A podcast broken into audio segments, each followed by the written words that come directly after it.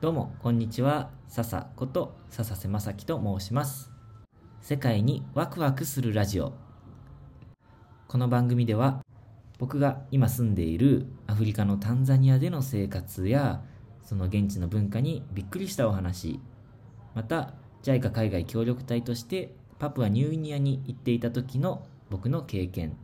あと世界で活動している方とか協力隊の オービーオージー の方たちとの対談、もしくはインタビューをしたり、そんな風に、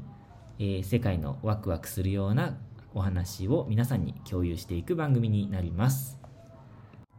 今日は新アリとキリギリスっていうお話をしたいと思います。これまだね、僕は、えーと、このストーリーの内容を読んだわけじゃないんですけど、ある知り合いの方がこれを読んで、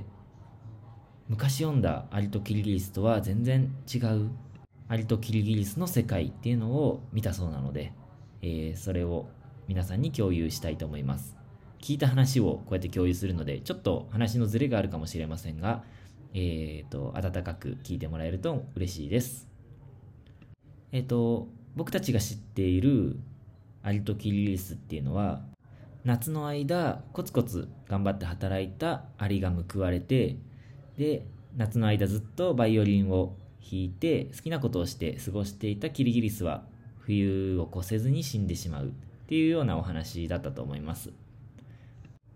でもそれはまあこれまでの時代はそれで良かったかもしれませんが、今はちょっと違うんじゃないかっていう、えー、考えをもとに作られたお話だそうです。でこの新しいアリとキリギリスのお話では、夏の間はアリが働き、キリギリスはバイオリンで働く、バイオリンで働くアリの心を癒す。冬になったらキリギリスの食べ物がなくなってアリに助けてとお家を巡ると断るアリもいる中で、夏の時期に癒してくれた感謝を持ってキリギリスを受け入れてくれるアリに出会い、食事を共にする。そしてこのまま冬の間ここにいなよというアリを断り、キリギリスには夢があることを話し出す。アリがコツコツ働いている間、キリギリスはずっと遊んでいたのではなくて、南の島に行ってバイオリンで勝負したいと人知れず練習を続けていたのだそう。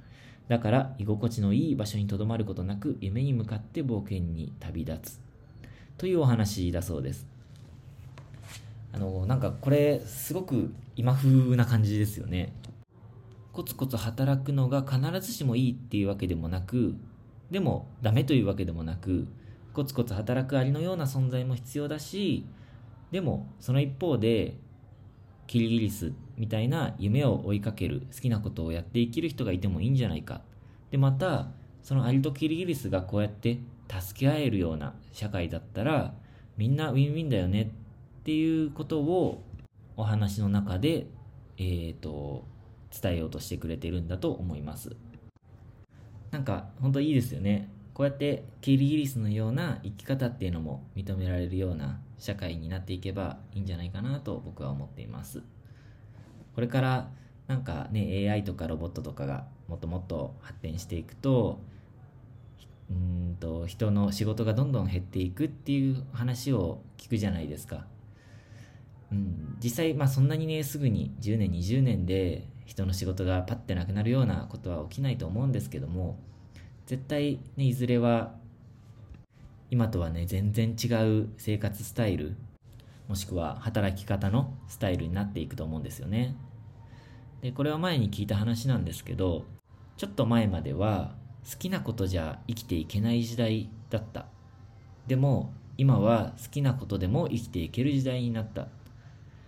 これからは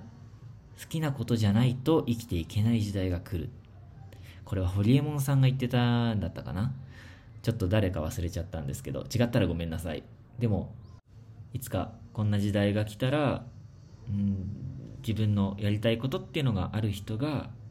生き残っていくというか、楽しく人生を送れる、そんな社会が来ると思うので、だから子供のうちにいろんなやりたいことに挑戦して、で好きなこととか得意なことを見つけるってすごく大事なことだと思うんですよね。これって僕がもともと自分の小学校の時に自分の先生が得意なことを、僕の得意なことを見つける手助けをしてくれたっていう、そんな経験から、僕も将来先生、まあもともとはね先生になりたかったんですけど、そんな先生にね、でも、まあ、今は先生じゃなくて学校とは別の場で、えーと、子どもたちが自分の得意なこと、好きなこと、うん、やりがいとか誇りに持てるもの、そんなものを探して、えー、見つけられる、そんな手助けがするような機会を提供できるような場作りがしたいななんて僕は思ってるんですね。それが僕の将来の夢です。僕もまあ子供じゃないですけど、あの自分のそうやって成し遂げたいこと、やりたいことっていうのを叶えられるように、今を一生懸命生きたいなと思います。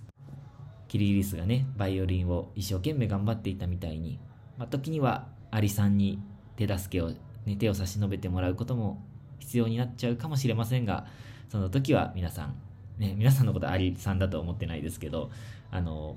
お互いに助け合っていけたらいいななんて思います。これからも応援の方よろしくお願いいたします。ということで、何かご質問やコメントなどなどあれば、ぜひ Twitter のメッセージとかコメント欄でお知らせください。ということで、今日も最後まで聞いてくださって本当にありがとうございました。また次回のラジオでお会いしましょう。またねー。